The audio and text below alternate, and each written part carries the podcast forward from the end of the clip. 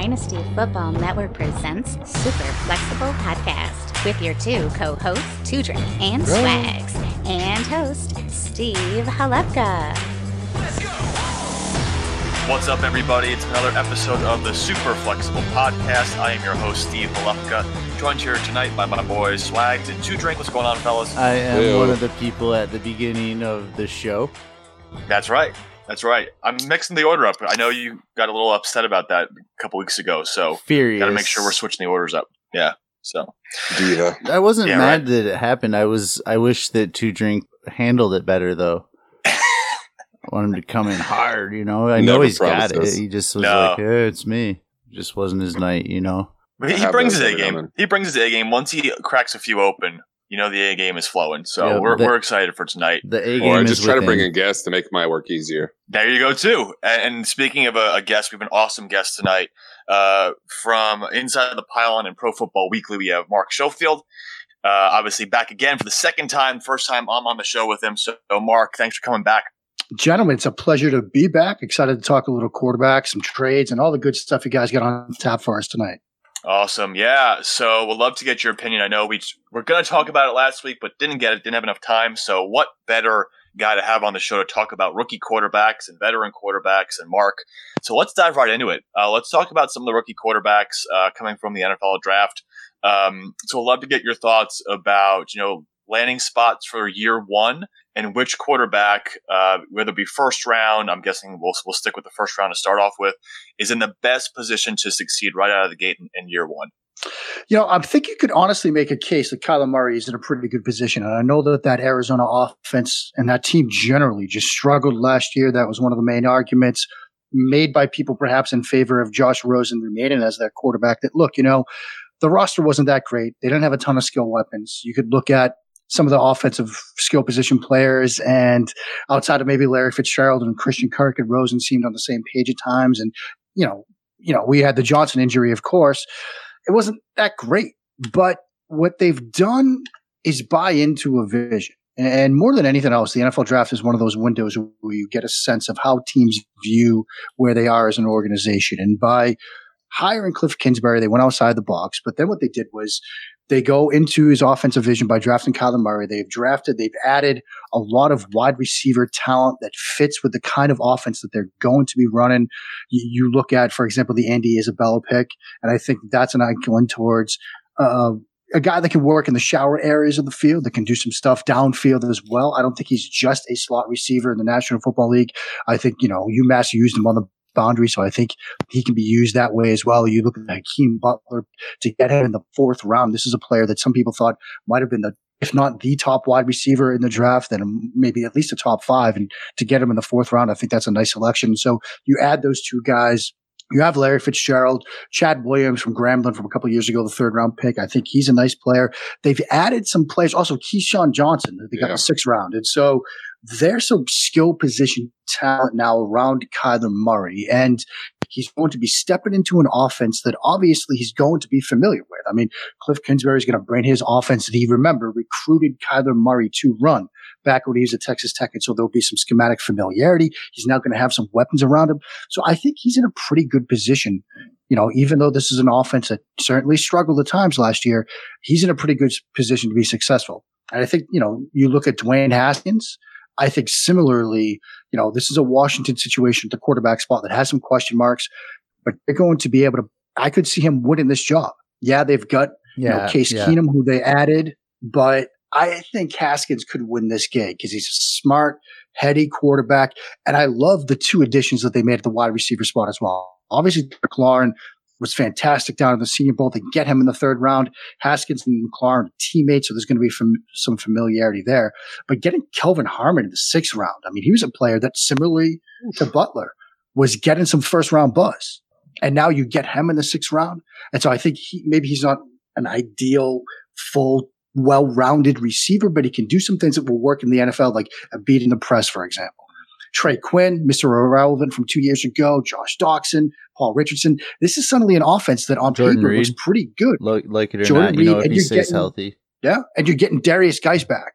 Yep. And they added Bryce Love in the fourth round, who I think is maybe he's been dealing with some injuries, but I still think there's a good running back there too. So I think Haskins and Murray are in pretty good spots. Out of the other picks, obviously we don't know what we're going to do with Daniel Jones. We don't know when he's going to see the field. I So, mean, Gettleman hey, has said Can we? Can I interrupt you right there? Because uh, I wanted to get your take.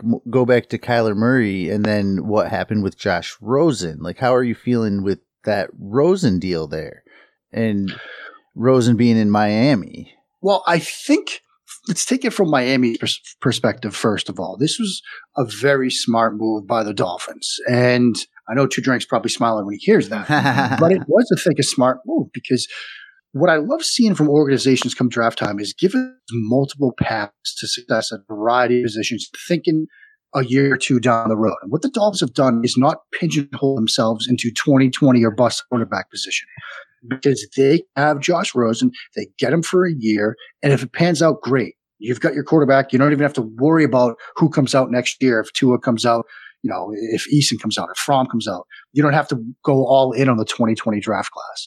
But if Rosen doesn't work, if the situation is bad and you, after a year of seeing him up close, are convinced that he's not the answer, now you've got a pretty cheap backup and you can still go early in next year's class because if you've figured out that Rosen is the answer, chances are you'll be picking near the top. And so I think it makes a ton of sense from them as an organization.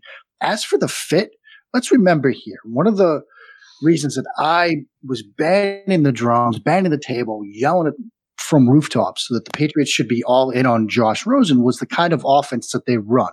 Timed and rhythm based offense. You put a lot of the quarterback to figure things out from a mental perspective. Those sort of play to the strengths of Josh Rosen when he was coming out, and certainly from some of what we saw from him last year. They're going to be running that kind of offense down in Miami. Chad O'Shea, former wide receivers coach of the Patriots, now their offensive coordinator. So I think the scheme fit is going to be perfect for Josh Rosen. It's going to be almost the ideal offensive situation for him. And so from the Dolphins perspective and even from Rosen's perspective, I think that this is a very good fit and situation for both organization and player. Could Arizona have played this better? Perhaps, you know, but in the end, I think that they got in return a pretty good pick in Andy Isabella. And I, so I think that, you know, given the way that they played it, the end result I think worked out for them. They probably could have done this better and either made the decision sooner or handled it a different way, which they could have maximized their return. But when we were hearing third round pick was all we were going to get Rosen, maybe a second was the best that they could have done, and they still ended up with the best possible result. Yeah, kind of shot themselves Yeah. in the foot. Yeah, that was a good point to your point as well. I mean, them waiting so long to make the move for Rosen, you have to think as, as a front office, they had this decision they were going to take Kyler Murray for at least a few weeks.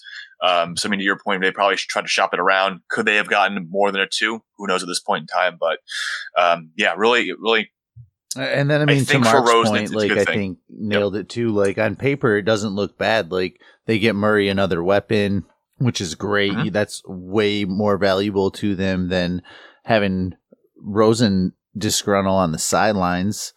I mean, he already unfollowed him on Twitter. Like the relationship was so scorned at that point. I mean, so yeah, ended up working out pretty good. But yeah, they probably could have got more at some point. You would think. Yeah, I mean, you would think so. I mean, I think there was that argument sort of late in the pre-draft process that maybe they would just hold on to Rosen. And, you know, there's that piece, I think, in Sports Illustrated where Rosen told his agent that, look, if they want to hold on to me, fine, I'll just beat out Kyler Murray, which you do like to see. But Mhm. that's a tough situation where you've got, you know, back-to-back top 10 picks at the yeah, quarterback spot on the roster still. Like, that's a fractured locker room for a rookie head coach. It's not the ideal environment. So they had to move on from whichever guy, obviously be, it being Rosen, that they weren't going to have there. Yeah, Right. and there That you have it. And I kind of derailed you and interrupted. So let's just take it that way. And who do you want, Rosen or Daniel Jones? Oh, I mean, I want Rosen right now. You know what I uh, mean? I- so I why think didn't that- that happen? I don't understand. I mean, I, wrote it over at Big Blue View, Giants website. You know, Rosen ver- over Haskins, for example, because Mhm. I, I look at these quarterbacks and I still would have. Again, granted, Rosen was my QB one last year, and I d- nobody wants to be wrong on that, and so I would still have these guys graded with Rosen the top quarterback in this year's class, even over Kyler Murray. But at the same time, like you've got a cost controlled rookie quarterback that has one year of NFL experience. You have a better idea what you're getting in him than you do a Dwayne Haskins or certainly a Daniel Jones. These are guys that need some development, especially Jones. And let's not forget Daniel Jones. One of my big hangups on him is that he's a pretty scheme limited quarterback right now. Sports Info Solutions, which does chart and analysis similar to Pro Football Focus, Bryce Rossler is one of the guys over there. I know him. He put a piece up over on their website that basically said that 72.6% of his dropbacks last year, that's Daniel Jones, were zero or one step drops. And that mm. correlates with predetermined reads, predetermined throws, or like simple one read type concepts if you look at the NFL last year, the only guy that came close was Nick Foles, and it was like 52% of his throws. So that's telling you that he's a schematically limited quarterback, not running a ton of different stuff in the offense, not doing a lot where he's asked to make full field progression reads and things like that. And so there's going to be a big development curve for him. So are you going to take him? Maybe for like four years down the road. But if you're looking like the next one or two years, mm-hmm. who's going to actually be on the field, let alone producing, it's going to be Josh Rosen because he's got a, a, guy with a year of NFL experience under his belt and still, I think, a pretty talented quarterback. Yep. Yeah, and you brought up the fact that you know, talking about maybe three or four years down the road, we could start to see Daniel Jones finally make hay. Um, so, in terms of other quarterbacks potentially that you see three or four years down the road, are there any of those later round picks in the third or fourth round that you potentially see maybe cracking a starting lineup, or do you think we're limited to just really the top of this draft and the, the starters going forward? You know, I think there's a case for Drew Lock down the road. Um, quarterback that does need some development. Mm-hmm. Uh, it's going to be an interesting situation there because when you get that sort of second round pick, there's some excitement and there's going to be an impetus for him to see the field relatively early, but it's not the this better pan out or we're screwed type of situation. So he's sort of in a nice environment where with Flacco in place, you know, he won't have to play right away. They can at least work him in slowly and develop what he needs to develop. So I think Lock is in a pretty good spot to take over a year or two down the road. Of course, look, I will still die on this hill. Brett Rypien is behind him, the undrafted mm. free agent. They gave him guaranteed money. Again, I had Lock three, Rypien four in this draft class. And so maybe I whiffed wildly on Rypien, but at the same time, you see them give him guaranteed money. They already cut Garrett Grayson. It seems like they are definitely making a run at Rypien to at least get that number three spot. So that will be interesting to watch. I think Grier in Carolina is interesting, and I'm not sure it's the best schematic fit. Mm-hmm. You know, you look at the Carolina Panthers, it's more Norv Turner, Coryell downfield type stuff. Um, but I think this was a pick that immediately upgraded their QB2 spot because you look behind Cam Newton, got that shoulder injury that he's still dealing with. He's not throwing yet. And here we are, early May, still not throwing. Could this be Andrew Luck 2.0? Taylor Heinicke, Kyle Allen. I don't think that inspires a lot of confidence. And so they no. needed to grab a quarterback in this class. I thought they might have gone the Tyree Jackson route. I thought that was a better one to one sort of scheme fit than Grier. But I think Grier is the better quarterback. And so we might see Grier basically because of circumstance on the field sooner than we might expect you know, going down in deep into this draft, I think there's a case for Trace McSorley. And he wasn't a quarterback that I was really high on in this draft. Mm-hmm. You know, and anytime you get a chance to talk to a quarterback at the senior bowl, none of you tell you I'm not NFL sized. and for example, you can look at my Twitter header right now. There's me and there's Jarrett Stidham. I'll make a case yep. for him in a minute. But I also got a chance to talk to Trace McSorley, and I felt like, look, all right, finally, I'm talking to somebody that's going to be in the NFL that I feel at least I'm not completely smaller than. He doesn't, you know, make me look like a dwarf. Right. But at the same time, you look at the offense that they've been running with Lamar Jackson mm-hmm. and that they we expect them to continue running. You read some of the things that Harbaugh has said about Trace McSorley. We look to use him sort of a Taysom Hill type role. He's going to see the field pretty quickly in a couple of different roles, I think, because he did show some athleticism. People thought about maybe moving him to defensive back. So I think there's a case to at least be made that Trace McSorley has some sort of NFL future quicker than we might expect. Now, probably not the kind where you're going to say, look, I'm going to draft him. He's going to be a quarterback on one of my rosters here, or he's going to be an athlete on one of my rosters. But at least from an NFL based perspective, you know, there's a case that he might see the field. You know, finally, Stidham. I think he's in a very good spot because the Patriots will get a year or two at least with Tom Brady left and I think this was a pick made to, okay, we don't have to go in on quarterback, but similar to what we were talking about with the Josh Rosen situation. They'll get a chance to evaluate him, develop him for a year or two. And look, this was the kind of offensive system that I thought would be best for Stidham. You saw him down at the Senior Bowl running Kyle Shanahan's offense, where there's some similarities between what the Shanahan does and what the Patriots do, and he looked fantastic. You know, I think if you're in a very deep league, you might want to give some thought to drafting Stidham and stashing him because who knows? I mean, this might be a situation you've got an aging quarterback. Mm-hmm. If something happens to Brady, they might just say, if things come along better for Stidham than we expect, look, Brian Hoyer isn't going to be the future of this franchise. Let's get Stidham some reps. Let's give him an opportunity. So that's a guy to keep in mind if you're in some deeper leagues or if you've got an extra roster spot and you want to think for a couple years down the road. Yeah, all good stuff there. And, and when you said McSorley's name, I got actually really excited because I just picked him up in the fifth round of our rookie draft. Um, yeah, so yeah, I think he's yeah. worth a flyer because right. you know you look at what the league has become. It's a it's a matchup league. Mm-hmm. You know, it's a using personnel wisely type of situation, and it's a copycat league. And so you're looking at teams like let's take Easton Stick for example. You know, the Chargers they drafted him in the fifth round. And yeah, he's a quarterback, but you see that three cone and I'm sure that Ken Whisenhunt is at least in Anthony Lynn's ear right now saying, this kid can move. Let's get him on the field at the same time. We can throw the ball to him in the flat. He can run a pivot route and that might be worth something. Mm-hmm. And so more and more coaches are looking to just get in athletes on the field. And if you're one of your better athletes happens to be your backup quarterback, well, use them in some way. Don't just let them sit there and hold a clipboard. And so guys like McSorley, guys like Stick, there might be a role for them in unconventional means. Yeah, I think it's interesting there. And in terms of scheme fit as well, I think that Ravens scheme, to your point earlier, I mean, Lamar Jackson's not the biggest guy in the world. I think with a potential injury concern there with him running the football so much, McSorley could have a path to playing time if they choose to, you know, go that route uh, of sticking with the athletic mobile quarterback. Um, so yeah, I, I, definitely think that that was some, some great advice there. Um, so let's now transition from the rookie side of things and wait, talk wait, about wait, some veterans. One more, one oh, more, one oh, more. all right, Swag. All right, more. I was hoping that uh, maybe Mark would mention it. I wanted to see what he thought. But uh, what about uh, I forgot what about it. Ryan Finley? Finley's interested because he was a guy that was getting some as we get closer and closer to the draft. He was getting some late first round buzz. Um, and I saw some mock drafts. I, forget whether it was Dane Brugler, it was Todd McShay that had him at 48 to the mm. Miami Dolphins. And obviously that was before the Rosen trade. And so he's one of those players. I look at him, you know, and I got a chance to talk to him down at the Senior Bowl. Smart kid. He's getting his second master's degree right now. Like, mm. you know, he's got like three degrees under his belt. He, he graduated from Boise State before he transferred. He got two masters from NC State. Really smart kid, knows the X's and O's inside and out a bare minimum for him, if, if you're just looking at sort of the, the league, the NFL role for him, worst case scenario, he's your eight, 10 year backup type guy. And that's valuable in today's NFL. But it's interesting his landing spot because I thought Cincinnati was a dark horse team to go quarterback early and, you know, that they didn't do it. But typically the path is you get in a new head coach, the offensive minded guy to help your rookie quarterback. But they might have gone a different way.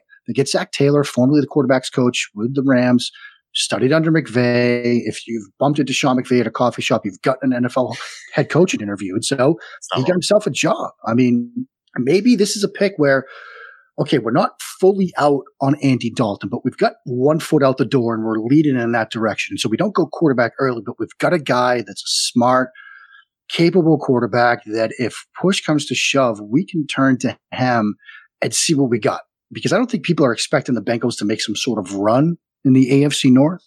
And so maybe this is a situation where if they're, say, you know, five and nine or something mm. like that, and the season's over, they'll see what they got at Ryan Finley. And so again, similar to what we were talking about with, say, you know, Jarrett Stidham, this might be a situation where you look at him, you draft him, and you think, if it pans out well, fantastic. I've, you know, I've hit the lottery here.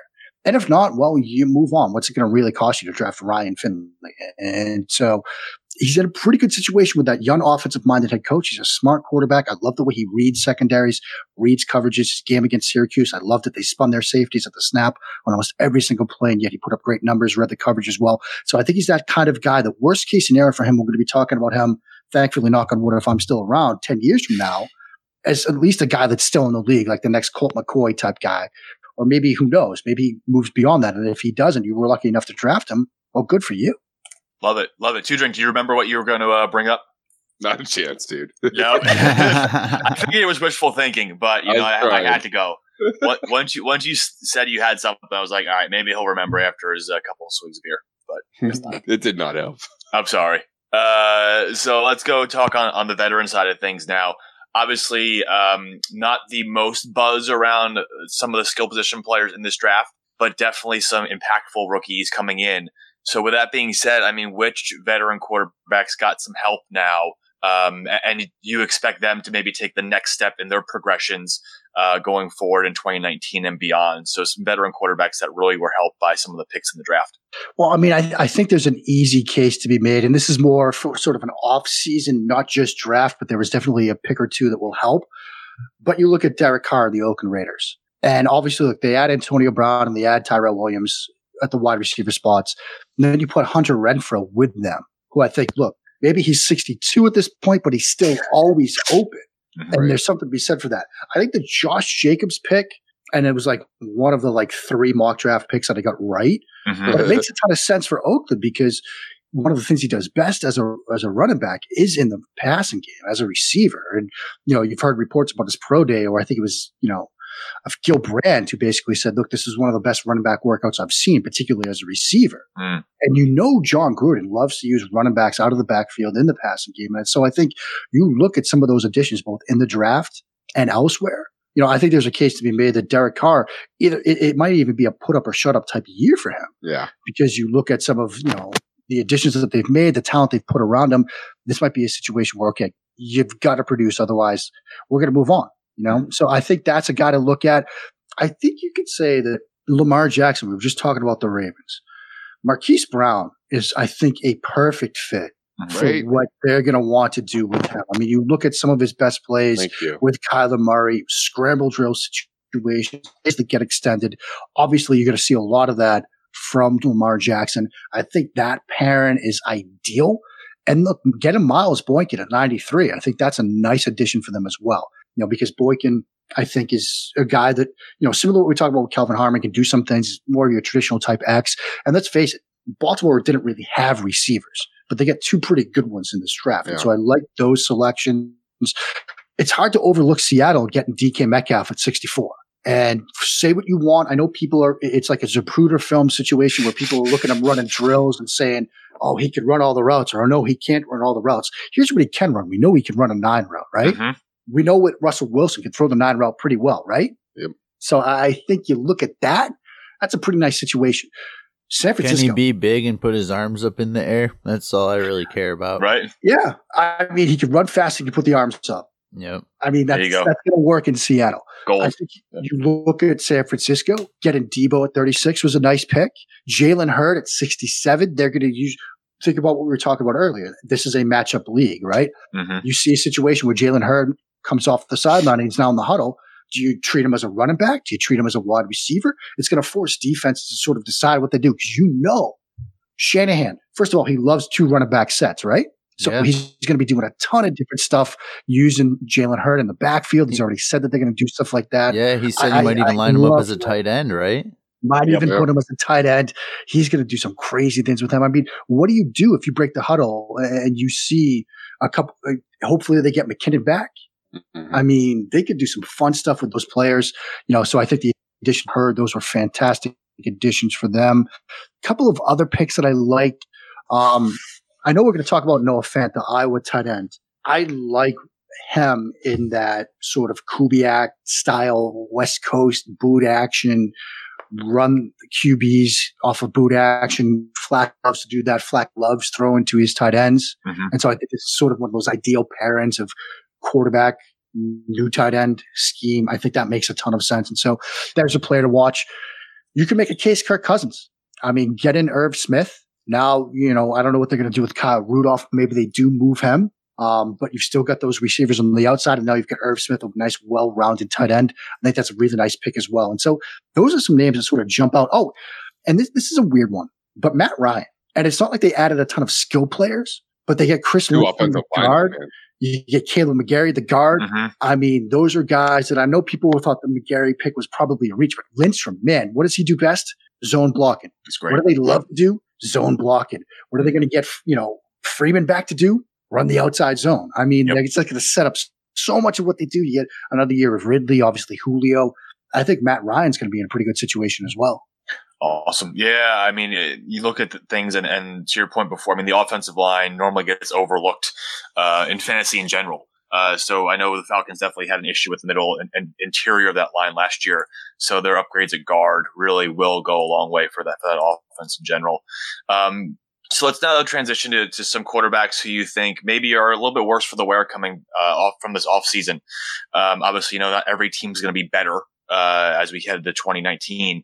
Are there any quarterbacks um, specifically that you may think could take a step back going forward in 2019 and beyond? Well, I mean, I, I think, you know, there's one that you should probably keep in mind, and it probably isn't a quarterback that people are going to be drafting early, but uh, it's hard for me to say this, but I think Tom Brady, you've got to kind of put that out there because look, just another year older. And yes, I know he takes care of himself. He eats nothing but avocados, Mm. does the pliability. He's got that crazy little TB12 method, which apparently works for him, but maybe nobody else. So there's the age factor, but there's also the Gronkless factor. And you look at Brady's splits with and without Gronkowski over the past couple of seasons, they're pretty far apart. And so you're looking at him without Gronkowski. I know they got N'Keal Harry at 32, and I know that, you know, you, people have made him basically the number one pick in sort of rookie dynasty drafts right now, partly because of the Patriots offense. But let's not forget, I come to this as a Patriots fan now. Earning your way into the Tom Brady circle of trust does not happen overnight. And it is rare that you see a new addition at the wide receiver spot, rookie or, otherwise, solidify himself inside that circle. I mean, maybe you could say Brandin Cooks did it a bit. Maybe you could say that Malcolm Mitchell before his injury, you see him getting catches on third and sixth in that Super Bowl against Atlanta. But other than that, you know, it's the record isn't great. And the record also isn't great for sort of early round picks by the Patriots at the wide receiver spot. Now, I think what Harry does will help Brady. Contested ball winner, back shoulder type guy. If Brady's accuracy is dipping as it might be, again, I come to this as a Patriots fan. I can tell you that there were times last year I didn't think he could throw to his left at all. If it is dipping a bit, he can kind of help. They might use him in similar ways on those seam routes from the slot sort of replicate what they lost from Gronkowski. But I think it's hard to sit here right now and say that Brady is going to be in as good a situation as he has been the past couple of years, particularly with, you know, Gronkowski being out. And so I think that's one quarterback to look at.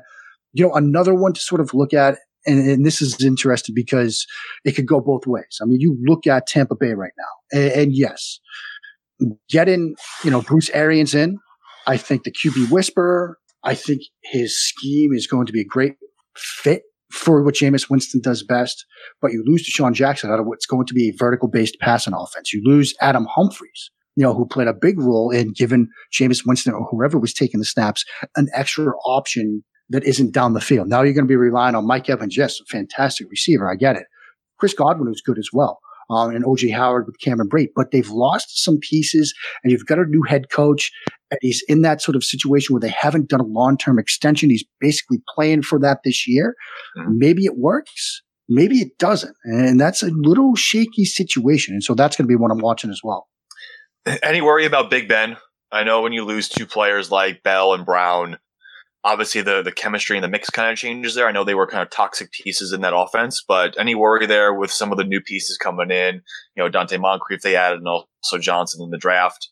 Can they make up for some of that lost production Benny from Snell. I mean, Benny Snell, your boy. Yeah, I mean they, they've added some pieces. Johnson, I think, was a nice receiver who was was again getting some early day two buzz. Um, come to get him in the third, I think was a nice pick. Snell guy that was getting some early, you know, this might be one of the better running backs in the class type of buzz before he sort of fell off. Weird running back class generally. The big question for Pittsburgh is going to be how is Juju this year? Mhm. You know, it, it's one thing when you're wide receiver two and the coverage gets rotated towards Antonio Brown and maybe you're not facing a ton of press, you know, because he's better at secondary releases and working against off coverage than he is at being in press situations off the line of scrimmage. Now he's going to see coverage rotated his way. You know, how does he handle that?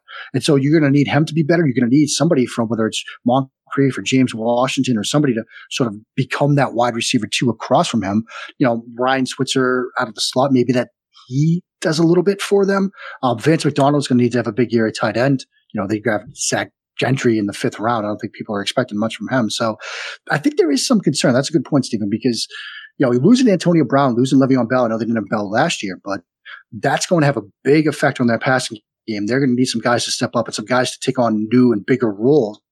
Sometimes that works, sometimes it doesn't. Swags or two drink any other guys that you're worried about potentially that have been, you know, fantasy stalwarts that you, you had no. Not mine, but what about uh, AJ Brown on Mariota? Any any help there, or do we just we hate it all around? I mean, I, I think Brown is a nice, well-rounded receiver. The similar to the Winston conversation, the, the, the Tennessee and the Mar- Marcus Mariota situation is another.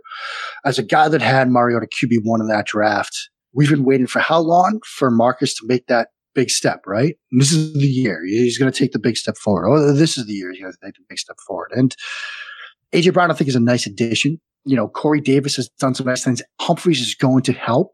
If Delanie Walker can give you a full healthy season, if Smith can sort of live up to some of his pre-draft buzz when he was drafted in the first round, um, and third round, excuse me, um, in 17, then maybe he finally puts it together. But we've been saying maybe he finally puts it together for a while now. Sure. Of course, look, he was injured more than we thought last year.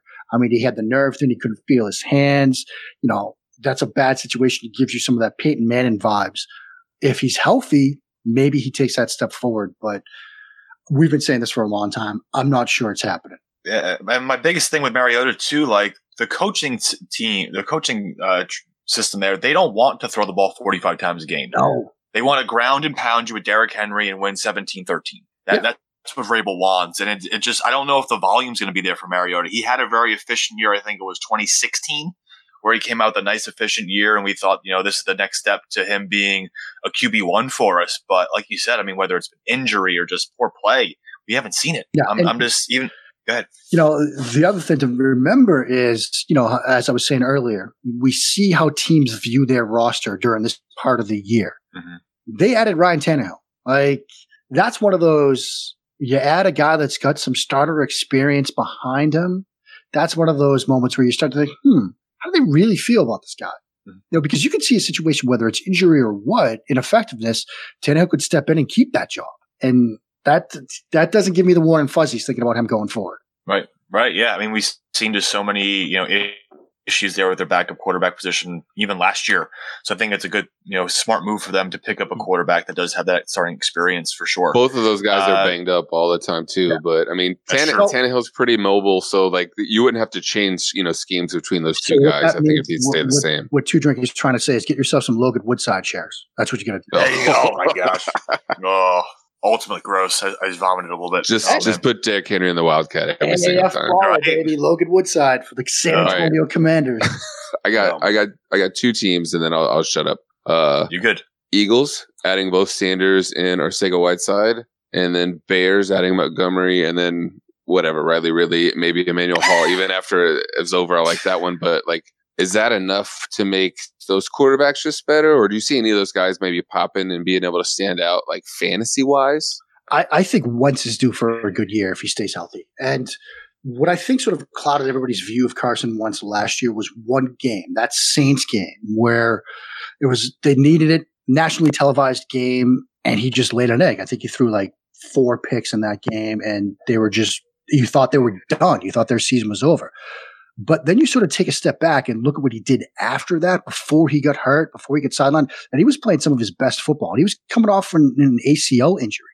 But you look at the way he sort of finished that season. He started to get his legs under him, and, and you saw him when he sh- basically he should have won three divisional games in a row because you know that game against Dallas, which was his final game, they only lost because they didn't get a possession in overtime. But that might have been one of his better games of the year. I mean, he goes touchdowns, no picks, you know, 22 of 32 uh, for 228. The week prior against Washington, he goes two touchdowns, one interception, but he was making some plays outside of the pocket. And then, you know, that third to last week, this was the week after that Saints game, you know, he got one touchdown, no interceptions, completes almost 72% of his passes. And I think he, those were three of his better games of the year. The only thing that really skews everybody's image of his 2018 season was that Saints game where he had a quarterback rating of 31. I mean, you could take my cat, put him out there, and he's going to get you a better quarterback rating. And so he had one bad game. I think people sort of overreacted. And also, let's not forget, he had an incredibly, incredibly efficient 2017 season, especially in the red zone where he was basically flawless. And so anything that wasn't up to those standards, which were almost irrepeatable, you know, was going to seem like a letdown. But now you get DeSean Jackson. I think Arcega Whiteside is a nice addition, you know, bigger body type guy, a red zone threat type of receiver. If he's healthy and he has that confidence in his lower body, I think he's due for a rebound. I think he's due to have, he could possibly duplicate what he was doing in 2020, 2017. You know, as for Trubisky and the Bears, it, it's going to be interesting to see how he looks in sort of his f- second full year in Matt Nagy's system because Nagy did so much in sort of you know getting him ready and doing some scheme stuff. Showed a ton of confidence in him. I mean, I cover you know Trubisky for Pro Football Weekly, Chicago website, basically, and to see how he handled him. He would miss on some route concepts like four verticals and things like that. He would come back to it in the same game and basically tell you like that's how he beat your you know, that's how he forced overtime against your Dolphins two drink. You know, he had missed it early in the game to Anthony Miller on a third and six. He misses the over route on four verticals out of a three by one. He comes to it later in the fourth quarter on a third and long situation. And They hit it. And that's how you show your young quarterback that I believe in you. You come back to the stuff he's missed. I think the Ridley pick is a good one for them. He was a guy that was getting wide receiver one buzz until people bought into, you know, his age, market share, whatever. Now you get him in the fourth. Emmanuel Hall, an undrafted free agent. I mean, yeah, there's like one that he does, but he does it extremely well. He runs fast. And you could find a role for that in an NFL offense. And so if he's fixed his footwork, I think he could have a nice season. Adam Patterson is a nice little offensive weapon. I'm sure Matt Nagy's going to have some scheme stuff for him. And so I think you look at this, David Montgomery is a nice addition for them. I think Trubisky could have a nice year. So I, I want to touch on a non-quarterback player just because there's been tons of buzz around uh, the knee of Todd Gurley. Uh, and just want to get your thoughts if there's any you know trepidation going forward with him. I know they picked up Henderson in the third round, uh, and they traded up for him with you know the few picks that they had. Uh, what's your feelings on Todd Gurley going forward? I know we're not doctors here; we're, we're making educated guesses, but like, right. yeah, I mean, what, what are your thoughts going forward with Gurley? Yeah, I mean, it's hard not to remain skeptical. I mean, obviously, we, we saw how their playoff run was. You know, they basically went away from him you know, they had to sort of reinvent their offense as sort of an inside zone power running team mm-hmm. almost because Gurley was an outside zone type of runner and they built their basically their entire offense around. And so they were still able to get to the Super Bowl with that. But, you know, we saw how that ended. Get a running back in the third round. I mean, that's a pretty big hedge. Um, an early investment, you know, at the running back position tells you that they're at least shaky. I think at best cautious optimism but running back, knee injury, especially when you think about style of play. I mean, what's the primary job of a outside zone running back? It's one cut and go. And if you don't have that confidence in your lower body to make those moves, if you start to feel like you can't do that, if you start to lose that confidence, it's going to have a big effect on your ability as a ball carrier. And so, you know, I think some, like I said, cautious optimism at best, but perhaps healthy skepticism might be more warranted. Okay. And then I, I do want to ask you this one as well, because I think we, we ask everybody, and I, I don't know if this has changed from your previous answer, but Superflex startup draft, you got the 101. Saquon Barkley or Patrick Mahomes, even after now with the Tyreek Hill news with, with Mahomes. I mean, I think you still go Mahomes. Mm-hmm. I mean, you just know he's going to put up ridiculous numbers. Barkley, you know, it, it seems like you know, the case for Barkley is this the drafting of Daniel Jones. If he is the schematically limited quarterback, I think he is, he's limited to a West Coast type of system. And if they're going to build a West Coast type of offense that will feature the running back in the passing game, and we know what Barkley can do, that's the keys to be made. But we don't know how quickly they're going to put that into place. We don't know how or whether they even are.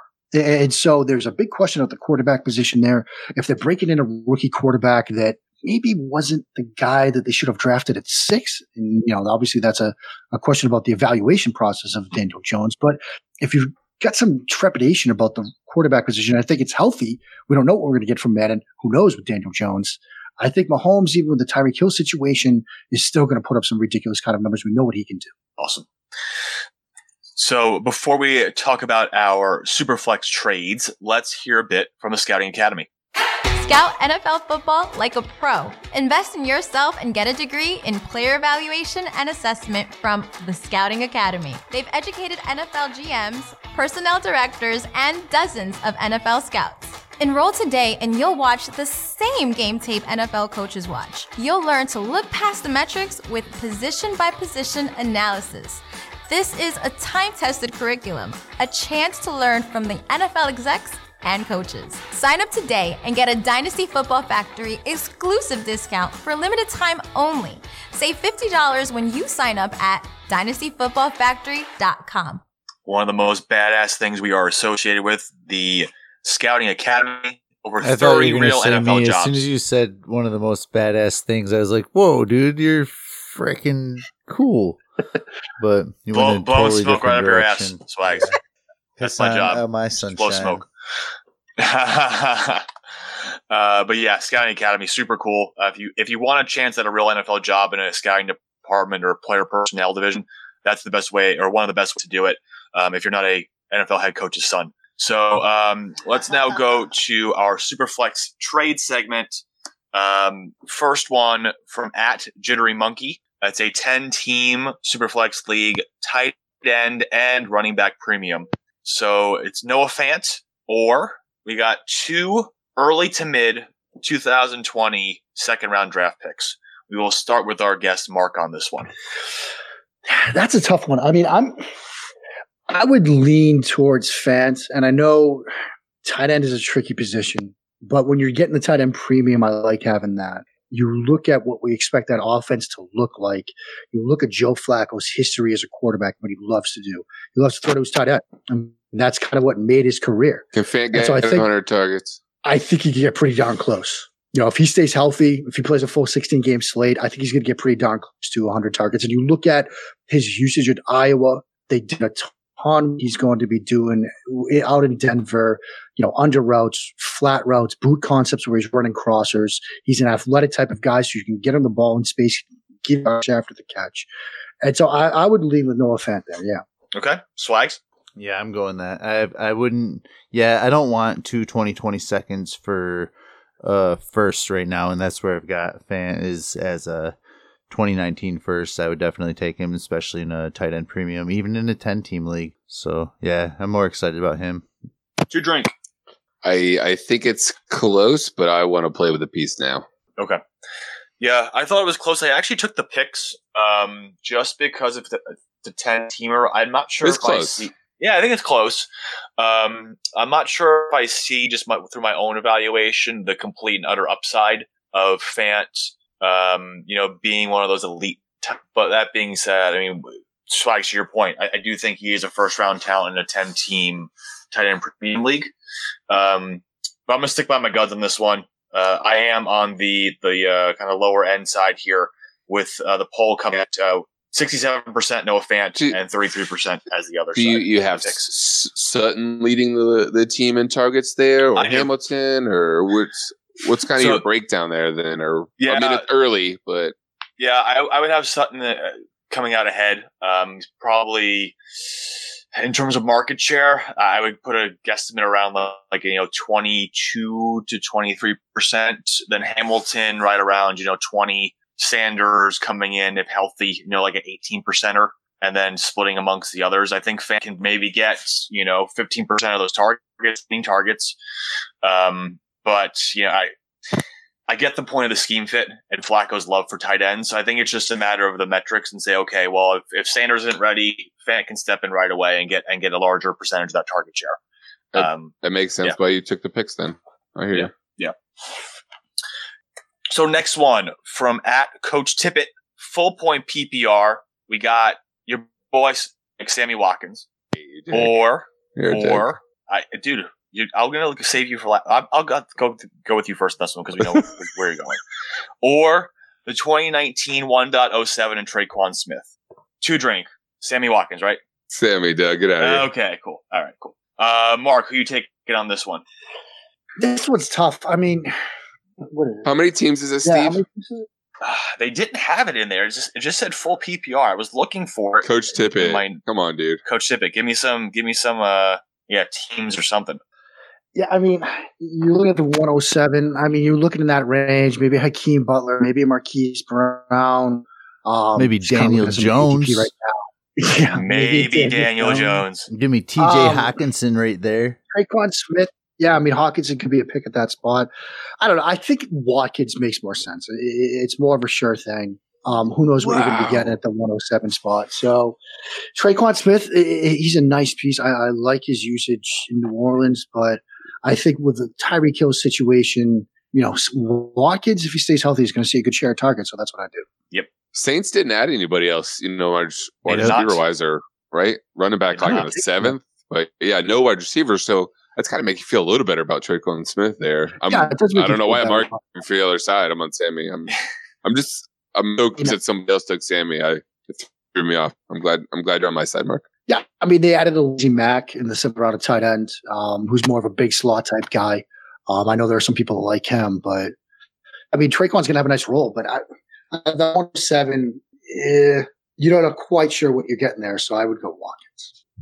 Uh, Swags. I'm taking that pick and Tre'Quan, and it's it, um I might do it without Tre'Quan, but but having Tre'Quan in there is awesome. Number two in the Saints offense. Such a hater. Definitely. What's Watkins done curse for word, you curse lately? Word, curse word. Uh, Swags anybody, anybody, anybody, anybody. What's yeah. Watkins done for you lately? A championship. I mean, he was on my bench, but yeah. Okay, so you won him. You won him a ring. Walker. Yeah. Yeah. give me one this year. I'm definitely, I'm all Steve. about starting over on that. I mean, Sammy Watkins is still young. I get it. He's in a great offense. Everything you said. And then the if air quotes, a, a, few around it. Let's throw lots of air quotes out there for Sammy Watkins if he stays healthy. I, I just, yep. I'm ready to buy out of it. He, he, he, he's a hard sell. I like to make moves too much. That 107 has tons of value. I can get a lot of guys there. It, it's worth the fun of the trade and the draft pick, and I make my team instantly better the minute I add Tre'Quan Smith versus Sammy Watkins. Halupka's turn. Get out of here. Yeah, I'm taking Sammy. I, I, dude, I like Sammy. You like Sammy. It's just a matter of how much I like Sammy. But for a guy, for over Tre'Quan Smith, and I'm not in love with 107, even in Superflex. Like we, we had our draft. 107, I forget who 107 was, but it wasn't a name that blew me away. Um, so uh, I'll take Sammy here. And I just pulled up the tweet. There is no number of teams in this tweet. So Coach Tippett, man, when you do your do your tweets, hit us up with number help, of teams in your league. out as much info as possible. Or Steve yeah. will strike down upon hun- you with great I'm gonna hunt vengeance you down. and furious glory. Coach Tippett exactly. sounds kind of dangerous, though, so be careful. I, uh, yeah, I that's why I, I, put it all on uh, Steve. That's right. so find him uh, at the real Halupka. Go get him. There you go. Uh, so final results of the poll: 140 votes, so small results here, but um, Tre'Quan in the pick actually 55%. So Swags on the majority side. I mean, you could have uh, some nice talent there at the 107. You could have Metcalf. Yep. You could have AJ Brown, Marquise him, Brown. Jesus. You could I have, have a lot of decent players there. Who knows? You might get Montgomery, a quarterback in super uh, flexible. Montgomery's not last seven. I got Haskins at 106 in a super flex draft the other day. You get that 107, maybe you move up a couple spots. You can do way more with that 107 than Sammy Watkins. Oh man, when Sammy goes for like 1300 You can't even year, use Sammy oh, Watkins man. in Scrabble, dude. Uh, I'll give you that one, Swags. I don't know. I, I, don't know. I know what that means. Oh, get the hell out of here! I don't know what that means, but I'll give it to you. Whatever. We'll move on to the next one. No names in Scrabble. Next one. Next one from at King Style 16. 12 team PPR Superflex League with tight end premium and 0.25 per carry. So we've got the 201, Devonta Freeman, Kareem Hunt, or Melvin Gordon. We'll start with our guest Mark on this. Yeah, one. where the hell did Mark go? I'm still there. He's here. He's left. chilling. He's, he's, he's talking about your. He's waiting for your Sammy hate. Yeah, yeah. I'm waiting for you to stop crushing Sammy in the Scrabble. Laughing at me in the corner. Give me the two hundred one. Give me Freeman. Give me Hunt. Wow. I know we're going to be waiting for Hunt to come back, but I I think Freeman's in a good position to be successful this year. Two hundred one. I think you're going to get something there as well. Gordon. I sure. mean, you know, say what you want about Gordon, but we've seen some Austin Ekeler. We've seen some injury stuff there. We've seen some Justin Jackson. I, I think with three versus one here, kind of weighs in that favor too. Okay, To drink. Oh man, mm-hmm. I love Melvin Gordon. Yep, I love Melvin Gordon. I think it's enough. I I don't, man. I I think I'm gonna end up going to pieces. Okay. Yeah, I I think Gordon and Freeman, if that O line is as improved as it should be from their draft, and and that offense, the ability to move the ball, I think Freeman and Gordon are probably close enough, you know, just for this year. Um, and the fact that I get Hunt, that's probably doesn't help me at all, you know, until next year. Yeah, and Superflex at 201. I think it's enough. Okay. Um, uh, you know, if if I have a lot of depth and I'm looking for one more piece, I don't mind going Melvin Gordon and taking that team over the top. But I think I'm going to take those three pieces. Okay, Swags. Ugh. I'm taking the Melvin Gordon side and Saul because I don't like Devonta Freeman. Yes. Yes. I, So, I agree I with you guys, Mark- though. Mark, I, I I wanna- agree with you guys. He's probably going to have a great year. Like, I think he's at the end of his road, though, even a little bit more so than Melvin Gordon. Man, you get Hunt, though, so it's almost like you can ride with Freeman this year and then Yeah, and cross right over I into think Hunt. those two are close enough this year. Yeah. Yeah, yeah, man, that's a tough one. So Shit. do I we all guess think- maybe I you guess- do want that Freeman Hunt Yep. side. I hate Freeman though. I want to move Freeman right now. Hmm. That's fine, but then you have Hunt and a 201, and now you're moving Freeman for something, you know, I mean, even if it's a little less than what you like there. Yeah, yeah. I think So, I have to get with you guys on that Freeman Hunt side and wait a couple days Taking, and move Freeman. I am. Yeah. I, I guess I'm the only one here who thinks Hunt is just slightly better than like an average running back in the NFL. Like you think I, it was all No, I think he is, too. I think- Reid and Chiefs? I think a lot of it was scheme. I mean, I love his balance. Like his his contact balance is like Yeah. crazy, crazy good. Like it's it's insane, um, which is a really awesome you know trait to have. But I think in terms of you know uh, overall speed, I don't, I don't think he does anything special in terms of agility. His like you know stop foot and go foot isn't like eh, overly impressive. He's not a LeSean McCoy there. I think you know when he's running down the sideline and he's you you know being contacted there, I think he, he's incredibly able to keep his center of gravity upright, um, which is a trait that you know few NFL backs really have in, in spades like he. Um, but I just don't think Hunt is an overly special talent. Where I do think Melvin Gordon has special aspects to his game, um, and I know we like Devonta Freeman to bounce back this year in a big way. Um, and 201's not bad, but I want a top five running back in my eyes in Melvin Gordon, um, and I'll, I'll take that side. Mark, you look like you had something to say about that. Yeah, I mean, I just think that you know, I don't think we should sell Freddie Kitchens short from a scheme perspective. I mean, I do agree with Mhm. you, Stephen, that Kareem Hunt and part of his success was based on how Andrew Reid was willing to use him. You know, doing Mhm. some stuff uh, in, with him in the pass game. You know, using him on seam routes out of the backfield, which is a play that now everybody's copying. and obviously, you've got Tyreek Hill and some other weapons, Travis Kelce, where you know you're not rotating most of your defensive attention to Kareem Hunt, at least initially you know, but he's going to be in a similar situation. You're going to have Odell, you're going to have Landry, you're going to have Antonio Callaway, you're going to have David Njoku. I'm going to die on that hill too, but you're going to have some offensive weapons, and you're going to have Freddie Kitchens, who showed, particularly at the end of last year, that game against Baltimore when they're running, you know, quads out there and some different Mhm. stuff. He's not afraid to do some different scheme things, and so I think, you know, Hunt is going to be in a situation where maybe it's not the same kind of usage, but I think Kitchens will do enough where you're going to capitalize on some scheme stuff to get him some favorable situations. So, do you think his split with Chubb this year when he comes back?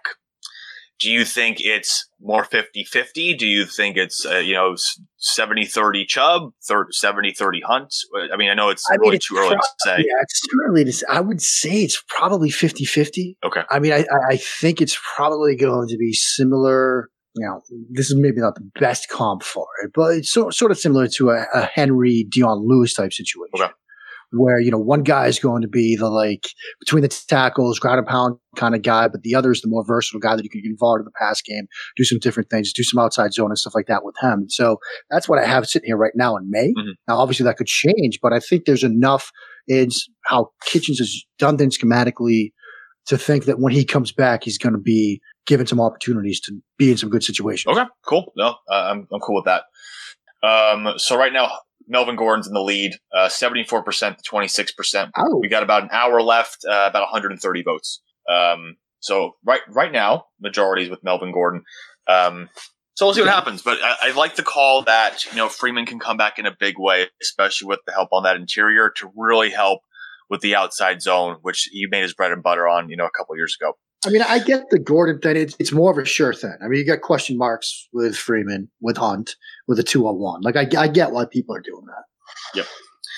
Uh, next one from at dynasty underscore guy superflex PPR league. Another guy that did not include the number of teams. Please Come on, include the number of teams, guy. Um, so Royce Freeman and Vance McDonald or Kirk Cousins. Uh, kind of interesting one here for quarterback valuation overall, and an asset that's kind of I think ascending in value, and an asset that's kind of hit the rock bottom in value in Royce Freeman. Um, so we'll start with two drink on this one. How is this not like Yeah. hundred percent Kirk Cousins? You'll you'll be yeah. That was It's my got to first be why thought. you put this on here because it's got to be stupid. It, it's cl- close to stupid, I think, but It's it's, Kirk Cousins. Yep. Mark.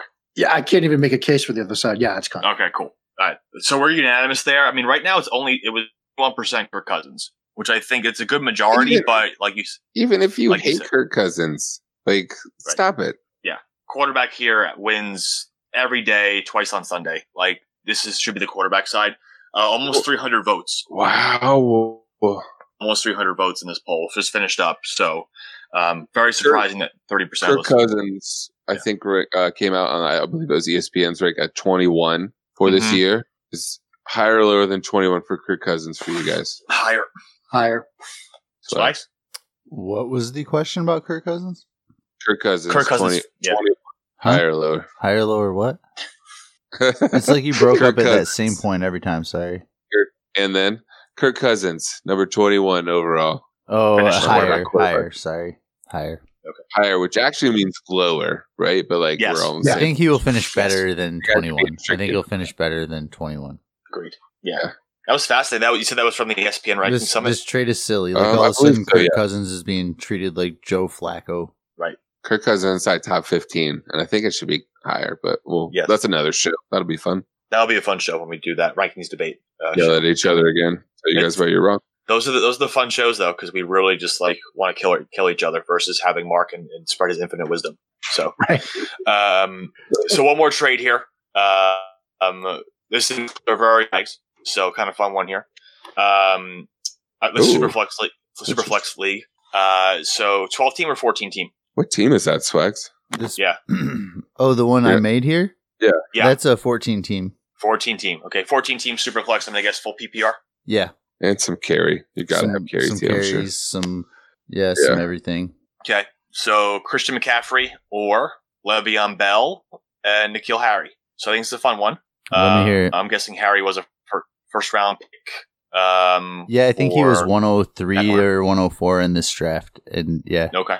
Okay. I, I, I do not have him there. I think I have him at 106, 105, something. But yeah, that is uh the trade that was made.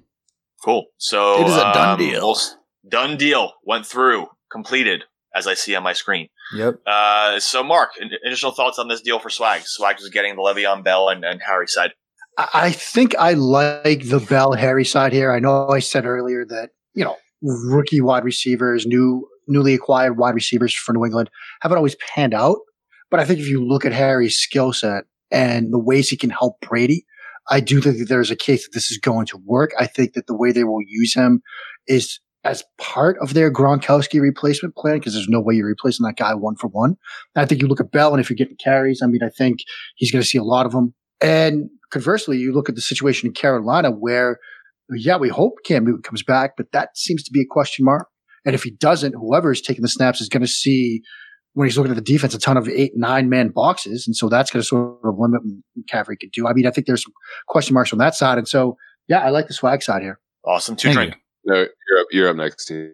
I, I will take the Bell side. I, I think Bell in New York is being under uh, underappreciated. And, and Bell just even. how good this guy can still be. yeah. And sorry, And Bell even for that matter. Like Le'Veon Bell in general. Like it Right. was just Yeah. this time a year ago he was an overall top I'll, I'll say five for argument's sake. And all the dude did was not play. So I mean, I'm not saying I'm putting him in my top five, but I don't think it's out of the question that he's going to put up some RB1 numbers for us this year. for for at least a couple years, I think. I think Yeah. he's got still two or three great years. Good young quarterback. They improved some weapons on the outside with Jameson Crowder, Robert Anderson, another year with Sam Darnold. Um, so I, I really like that side too. Swags. I'm not the biggest McCaffrey guy. I know his PPR chops are like insane. He runs routes like a wide receiver. Um, but also, I think I don't think he has. I know he scored what 15 touchdowns last year. I don't think he can repeat that. I think that's his outlier touchdown season going forward. I think so. the dude is a stud. Um, I completely agree with you though, Steve. I think this is an ultimate like sell high, but I think he's going to be a Mhm. a very good player for a long time for us, McCaffrey. He's young, like what 21, 22. The dude's a stud. Um, so I'm not saying he's gonna be out of the RB one conversation, but I think there's some regression coming. I don't know if I've ever seen him as a top three super flex pick. Yeah, which is where he's going right now. I mean, ADP wise, I think he's top four. You guys Like, seen I mean, me trade him away for Gurley the other day, almost straight up. Yep, yep. Go ahead, Cedric. And I, do you, like just w- without looking like off the top of your head, do you do you have other Lev shares uh, Lev shares right now? Me? Like yeah, One, one other one that it was in a startup One this other year. Yeah, and how many of McCaffrey do you think you have still? that was my last one. Like, is this that was your last one? So you're out of McCaffrey completely now. yep, Man, I only had that's two. shocking. to I only me had You two. did that way. Okay, I No, I might have had three. I three. kind of want to hit McCaffrey's side, but I I get why the other side makes as much sense, and I I love Harry even in that landing spot. So I think my bench Uh, wide um, receiver was Funchess. Yeah, you want Okay. You Yeah. hate Funchess That- too. that, that makes a little more sense that way, and in knowing how you play and, and stack Harry's teams, value is you going to know, go up too. I think you know. Sure. And then and you're saying McCaffrey has hit his peak point worth of value, kind of. value. Is that what I you mean, said even before? if he maintains it for another year, like there, it just It's that's just the way it it works. for Like if you. you want to get Yeah. like okay. last year, last year I sold Michael Thomas and I got McCaffrey. Um, gosh, I got like McCaffrey, Golladay, and OJ Howard in that deal for Michael Thomas last year, and then so I still have the Al. Golladay and OJ Howard pieces, and now I just split the Sure. stocks on McCaffrey. So it's what I'm doing here. I'm splitting the Okay. stocks, and I mean my teams are getting deep because I'm selling. Like last year, Michael Thomas was worth more than McCaffrey, and this year McCaffrey's worth more than Michael Thomas. Which I don't know if that's right or not, but that's the way the startups are going. Yep. So that's the way the people are going to view it. So McCaffrey's value skyrocketed, you know, and um, I'm not I, I, rightly so. Don't get me wrong, rightly so, but I'm all about splitting stocks on a player that is not my quote unquote favorite. Like, not saying I don't like to own him. I have no hate against the guy or anything, but um, he's not near and dear to my heart like Nicholas Chubb or my Todd Gurley's or other guys that I would rather own. You know, like Le'Veon Bell, Michigan State guy. I think he's a freaking stud. Everything Steve said, like I don't need to repeat Sam Darnold throwing to him, and um, yeah, man, I, I I'm all about it. Yeah, Sure. I I think just looking at it without knowing anything, you probably take the two pieces. The way I build my teams, I think I would probably consolidate and move to McCaffrey, but I like McCaffrey or Bell just this year in scoring. Where do where do we go there? Like is that probably McCaffrey. you know what I mean? McCaffrey. Slightly but it's McCaffrey. probably within it's probably not a big distance, right? Is that kind of what yeah, you're it's not. That's leaning yeah, towards, so- exactly. That's where my head's at. Not far enough for me to Plus, care. Makes sense. Yeah, yeah, that's fine. Cool. I'm with it. Love it. Well, I'll pull that one up. Yeah, do it. Definitely two drink. Put that Mm, one up and see if we fun can get some deal. votes on that. Yeah. Fair enough. I like it. I like it. Big pieces too moving, which is always fun as Yep. well. Um, so before we head out, Mark, where can the folks find you on Twitter? Um, yeah, find me on Twitter at Mark Schofield. Keep it nice and easy. Um, write for a bunch of different places, but Twitter's easily the best place to find. Awesome. Swags, where can the folks find you? I am at DFF underscore swag. Two drink. FL two drink minimum at Superflex Pod. Awesome. And I am at the real Halupka and at Superflex Trades, and we are out. Thanks It's again. always a Thanks, blast. Mark. Yeah. Thanks for coming on, man. I'm really stoked that Tyree Jackson didn't go to Tampa Bay too, so you'd have to retire. So, and I think Buffalo, like he stayed at home, like Josh Allen was close enough, right? It's close enough. Similar. in what Close he was enough. mobile, he was a big arm. Yeah, Team fit kind of works. yeah, it We does. won't go one more trade, right? From at Beach Bum. Yeah. Well, he- he's Stephon trying to get Diggs my or Dak Dak. Prescott Rashaad Penny. That's the cool kids. Uh, he's always trying to get your Dak, isn't he? Yeah. Hello. Am I wrong? Are you after my Dak and cool kids? Well, let's talk about it. You're not going to talk to me about it? We can talk about it. Diggs is a pretty penny, man. Give me Diggs your is pretty Dak. cool. You want my Dak? You've been talking about wanting to get Diggs like every show, and I won't ever give it to you. You give me the tack now. I don't feel like is that true? Is that true, Steve? Last couple episodes, you've been Mark, all about Mark, Diggs. call He's it. like, Mark, what about side of the No, trade do you want? Give me the dick. Mark, what side of the trade do you want? Super flex link, clearly. Superflex league. What was the other piece with Dak? For shot Shot. digs. Diggs.